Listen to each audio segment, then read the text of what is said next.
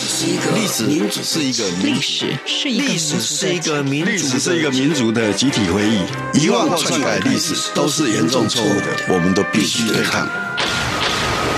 开放历史，透过档案的开放、田野调查与口述历史，把台湾的历史还给台湾，把台湾的记忆传承下去。历史原来如此，由薛化元讲述，欢迎收听。各位亲爱的听众朋友，大家好，欢迎你收听今天《历史原来如此》这个节目。我们这个节目在这一季中，主要跟大家一起分享一九七零、一九八零年代台湾反对派精英所提出的改革主张。以及他们采取的政治行动，这对于后来台湾民主进步党的组成，以及后续台湾民主改革，是造成了相当程度的影响。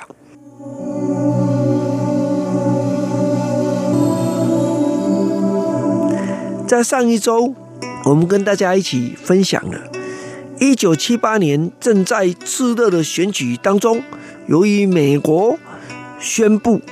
要与中华人民共和国关系正常化，让在台湾的中华民国政府的国际地位遭受到自从失去联合国代表权以后再一次重大的打击。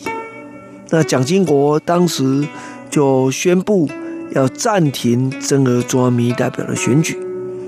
那同时呢，那么他也开始推动一些。改革啊，包括开放观光啦，包括地方法院跟高等法院由行政院改立司法院，其中检察官的地位问题，直到最近的司改会议也还在处理中啊，各位都知道这个后续还没完成呢哈。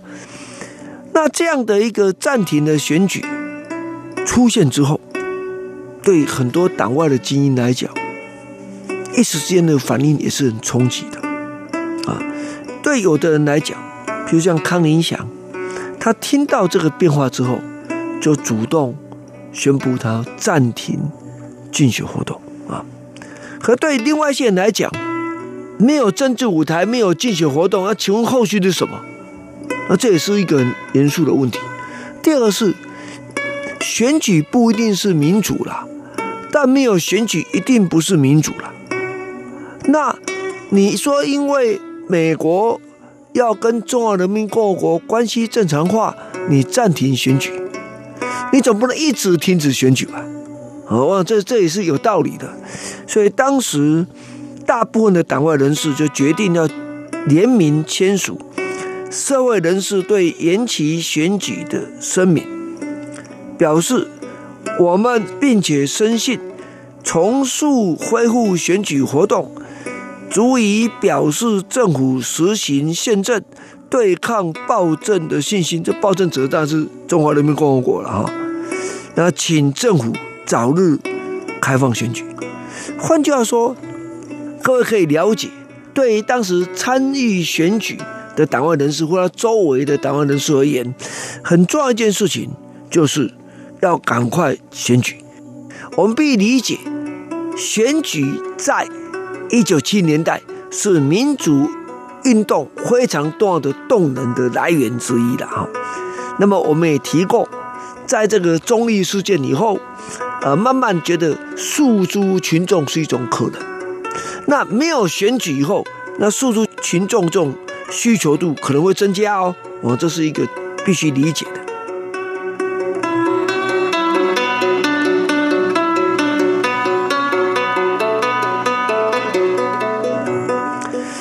要求，但国民党不可能马上同意啦，所以他们希望在十二月二十五号呢，能够在台北的国宾饭店召开党外人士的国事会议。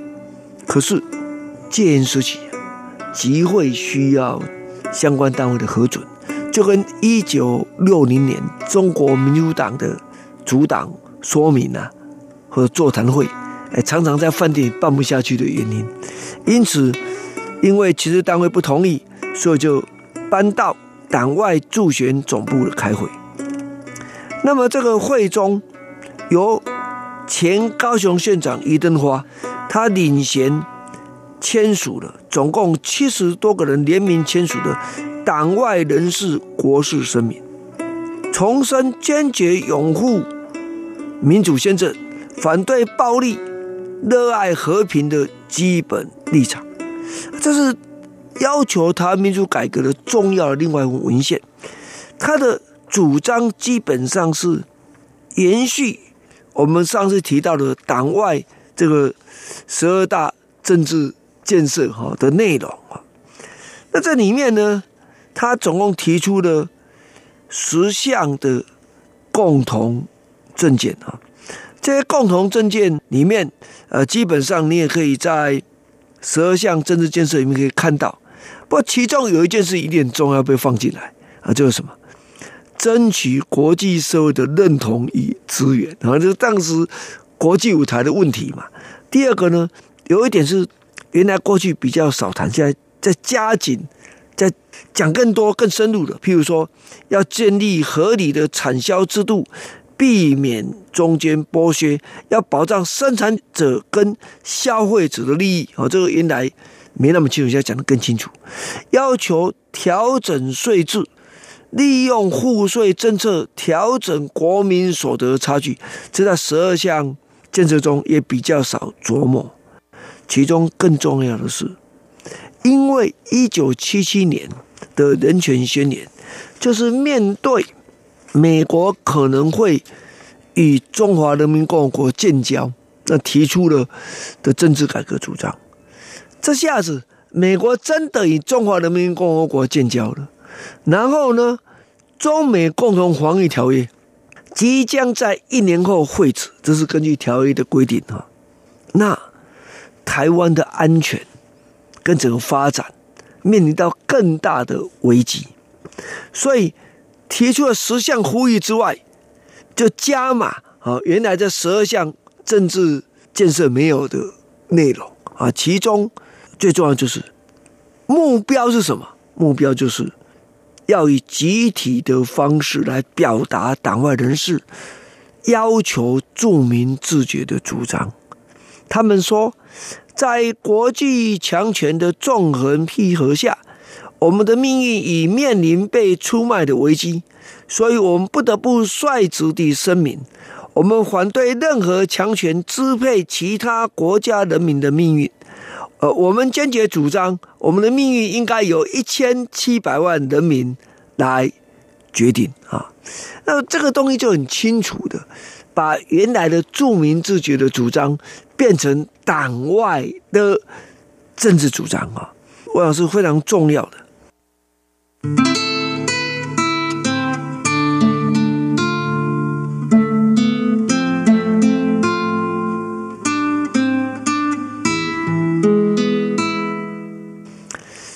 声明归声明啊，啊会也开了，可是执政当局不为所动，怎么办？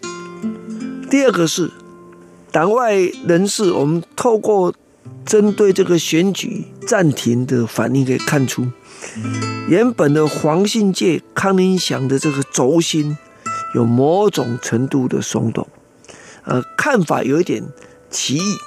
那这个时候。党外人士要如何去重建这个轴心啊？从文献中看起来，他们找过黄顺兴呐，啊，那最后呢，就找了高雄黑派的余登华。那要宣示大家共同主张跟结社来面对国民党可能的压力。我们上次也提过，这个时候右派慢慢起来了啊。那这个时候就想说啊，在利用一九七九年二月。在凤山会，余登花举行这个生日晚宴，因为生日晚宴是的民民间的这种这种仪式嘛，哈，比较 OK 这样。没想到晚宴没有举办。一九七九年的一月二十一日，余登花跟他儿子余乐元就以涉嫌参与毁谍吴泰安叛乱案被逮捕了。花！这事件当然是引起了轩然大波。本来党外人士希望透过余登花再再集结，现在一定会被抓，所以这是很大的冲击。所以二十一号被捕，二十二号下午，许信良、林义雄、张俊宏、邱连辉、黄顺兴、王拓、陈国印、张春兰、施明德、杨清处、姚嘉文、周平德、邱茂兰、何春木、陈婉珍、陈菊、曾心怡、艾琳达、林景元、郭英成等党外人士，齐聚在高雄的桥头，这是余登华的故乡，还有凤山等地，步行抗议国民党当局逮捕余登华父子。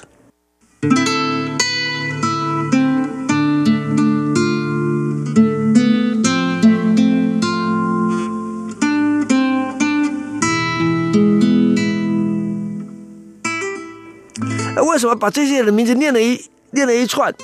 呃，一来代表他们当时的很重要一件事情，因为为什么？这是国民党政府败退了台湾实施戒严以来第一次大规模的政治性的示威游行。而这示威游行本身是针对国民党当局，哎，不像刘志兰事件，那好歹是美军的问题，对不对？啊，那中共事件是针对选举不公，可这不，这这是真的是一个重要的一件事情啊！而且基本上重要的全岛性的重要的领导人，基本上都会到场来做这个事情。那他们沿街散发传单、张贴标语啊，这些当然是很重要。可是这些案子是什么案子呢？所以有人说，这搞不好是冤案假造。但其中很重要一件事情是，当时余登华看日本的朝日新闻啊，啊，那个新闻里面，余登华跟人家说啊，这里面哦，这个中华人民共和国政府造了一个大铁桥是等等，啊，这可能他认为涉嫌未毁宣传。那实际上他讲的这是很简单一事实的事情嘛，无论你喜不喜欢。啊，到底有没有？所以有人说，台湾在我们以前时代读的地理是历史嘛，也就我们读的城市在中国已经没有了，我们读的铁路在中国已经改名了，我们读的省也不见了。但是这是历史的荒谬之处了。第二个是，因为当时有一些政治主张是不一样的啊，哎，自觉提出是很重要，可是哎，到底跟中国外的关系什么是有一点不同，但是。这个案件是跨越统独的党外人士啊，共同来声援，所以大家也可以了解，当时党外对统独来讲，哎，不像后来那么清楚。不过自觉是共识的啊，这是一件重要的事情。